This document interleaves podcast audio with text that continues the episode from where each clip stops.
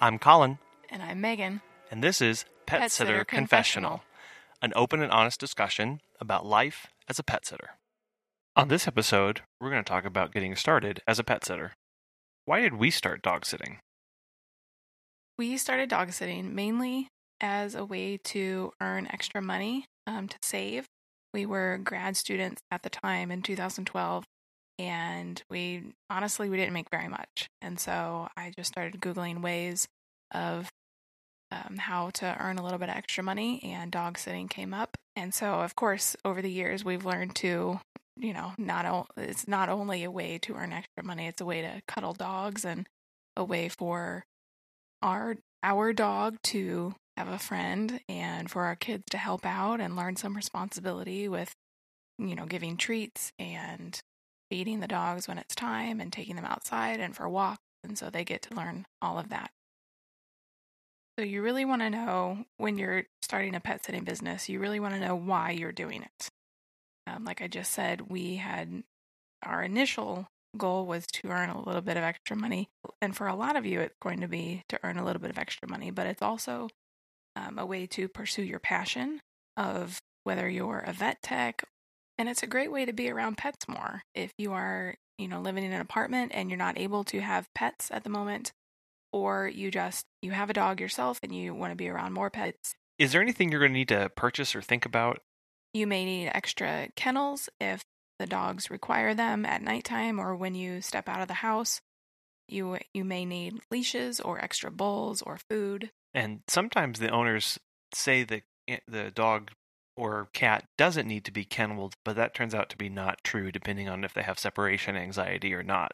So it's or, just or if they chew things as chew well. Chew things, or if there's aggression. So it's a good way to have, it's a good thing to have one on hand as a way of separation and in case of emergency sometimes. But most pets will come with their own things, and that's something that you'll need to talk to the owner about at the meet and greet is what they are going to provide. And I think at minimum, the food should be something that they Ab- provide. Absolutely. Yeah. Because sitting a dog, you, you don't want to be giving them new food or transitioning into something that they're not used to, because that could lead to diarrhea and dietary upsetness. It could lead, because that could lead to some problems down the road, out both ends sometimes. So what strengths can you bring as a pet sitter to your business? Well, the first thing you need to think about is what is your experience? Uh, do you have vet tech training? Have you just been doing this a while? Are you mostly experienced with dogs and cats? Or do you have large livestock experience too? Uh, because depending on the market, you may have requests to deal with farm animals. Do you have a yard for dogs running? Um, is your house secure enough to prevent uh, breakouts from some of those escape artists that you may be sitting? Also, something to consider is what does your current schedule look like and how flexible is that? A lot of times clients will ask if you're doing drop-ins to do two, three, maybe even four visits in a day. That may be hard to fit in if your schedule isn't flexible. Um, but that doesn't mean you can't do that. It just means you can be selective about who you take on. One of the big questions you're going to have to address first is, should you go with a big established platform like Rover or WAG or similar, or try and go it alone? A lot of pet sitters will actually do both of these. You just have to, to know what the ins and outs of the non-compete clauses are of the platform and whether they even allow you to take on independent clients outside of them. Some things to think about whenever you're deciding this.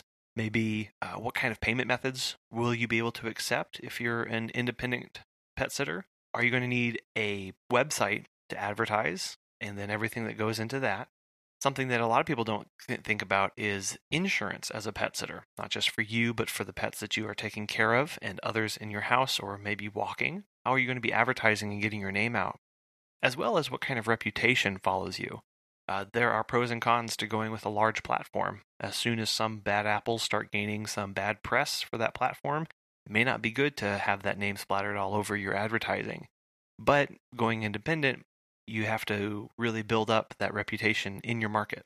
And so that's mainly why we started going with Rover dot com, is because they took care of essentially everything that you just talked about. Right. The the payment methods, it's all booked through the site.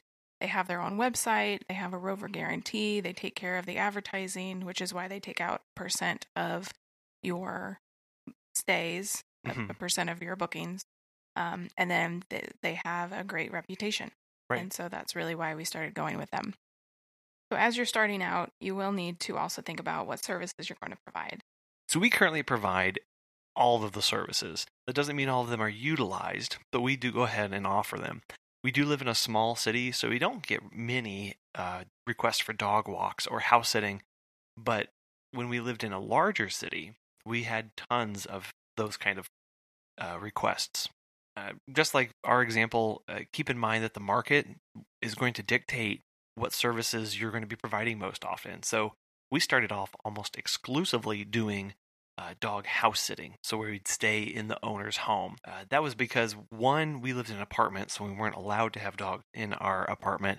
And second, we didn't get any other kind of request. Now that we've transitioned to owning our home and living in a smaller community, we almost exclusively do daycares and overnights. And one, we think that's because we actually own a home. And two, because the market has dictated that that's the only thing people want us to do. Um, And so we have done a few walks and a few drop-ins for the clients, but those are not very common at all. And most of the time, once people find out that we have a home and a yard, they want us to take care of the dog. Now, if you live in a bigger city like New York, San Francisco, Miami, a lot of times there will be a lot of requests for dog walks, and that's because people live in apartments and they don't have yards, and so right. they, they need someone to take out Fido at twelve o'clock every day while they're at work. Right. Up until this point, we've been talking the nuts and bolts of getting started, but uh, there are some aspects where you can be a little bit more creative and think outside the box, and that really can be expressed when it comes to trying to come up with your name. Let's be honest, pet sitting is hard work. From running around doing multiple walks and drop-ins to the dogs inside your home, it can take up a lot of time and energy. Time and energy that you don't have to always eat the most healthy. Orgain has solved that. From protein powders, vegan bars, and smoothies, and a myriad of other products, they've got your back covered. Right now, if you visit orgain dot com and use the promo code ambassador two five four, you'll get thirty percent off your order plus free shipping. Again, that's orgain dot com and use the promo code ambassador two five four to get thirty percent off plus free shipping. So we came up with our name originally in two thousand twelve. It was Dog Sitting with a Woman's Touch.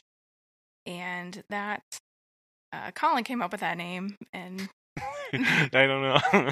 That might not have been the best name. We um, had some weird requests. Yes. Uh, but that, that's what we started off with. And that was mostly because I, I was the primary person taking care of the dog.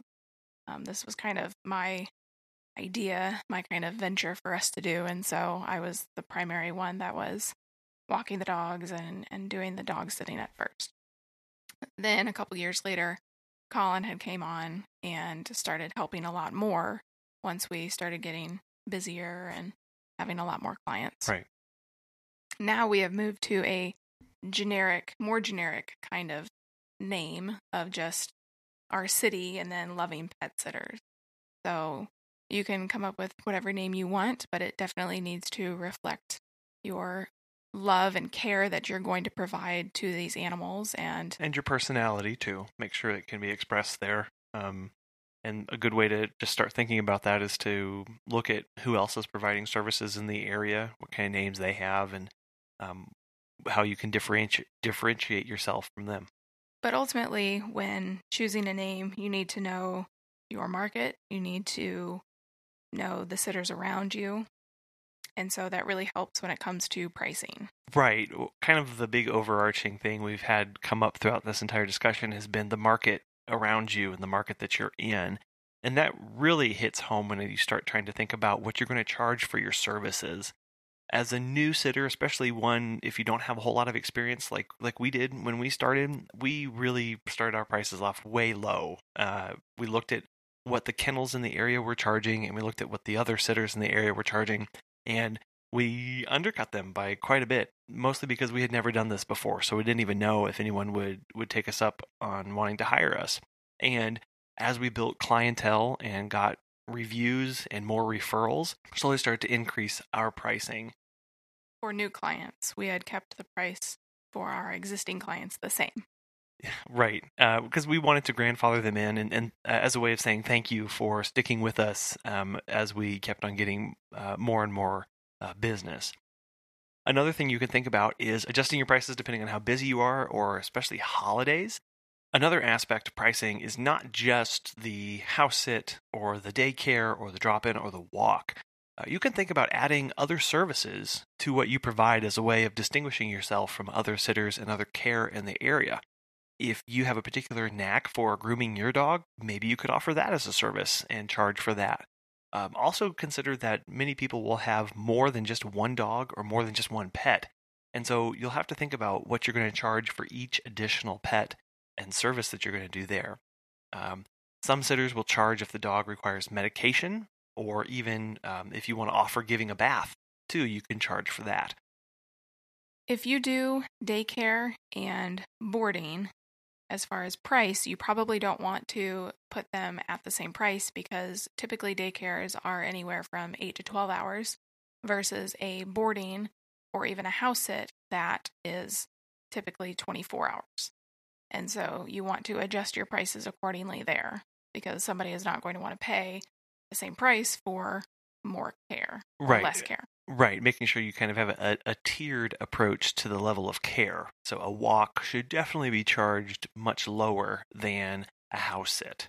Right, and also if you want, if you don't want to do house sitting as much as boarding, if you would rather all the dogs come to you versus you going to the dogs, then you will want to maybe charge a little bit more for house sitting than you would for boarding. But that's up to you. You can also just decide you don't even offer that, so it's completely off the table. Or you make it so expensive that uh, only people who really want you to do that will pay for it. And then finally, one of the things to think about in your market is whether you need a license to do pet sitting. This is particularly important if you are going to be sitting in your home.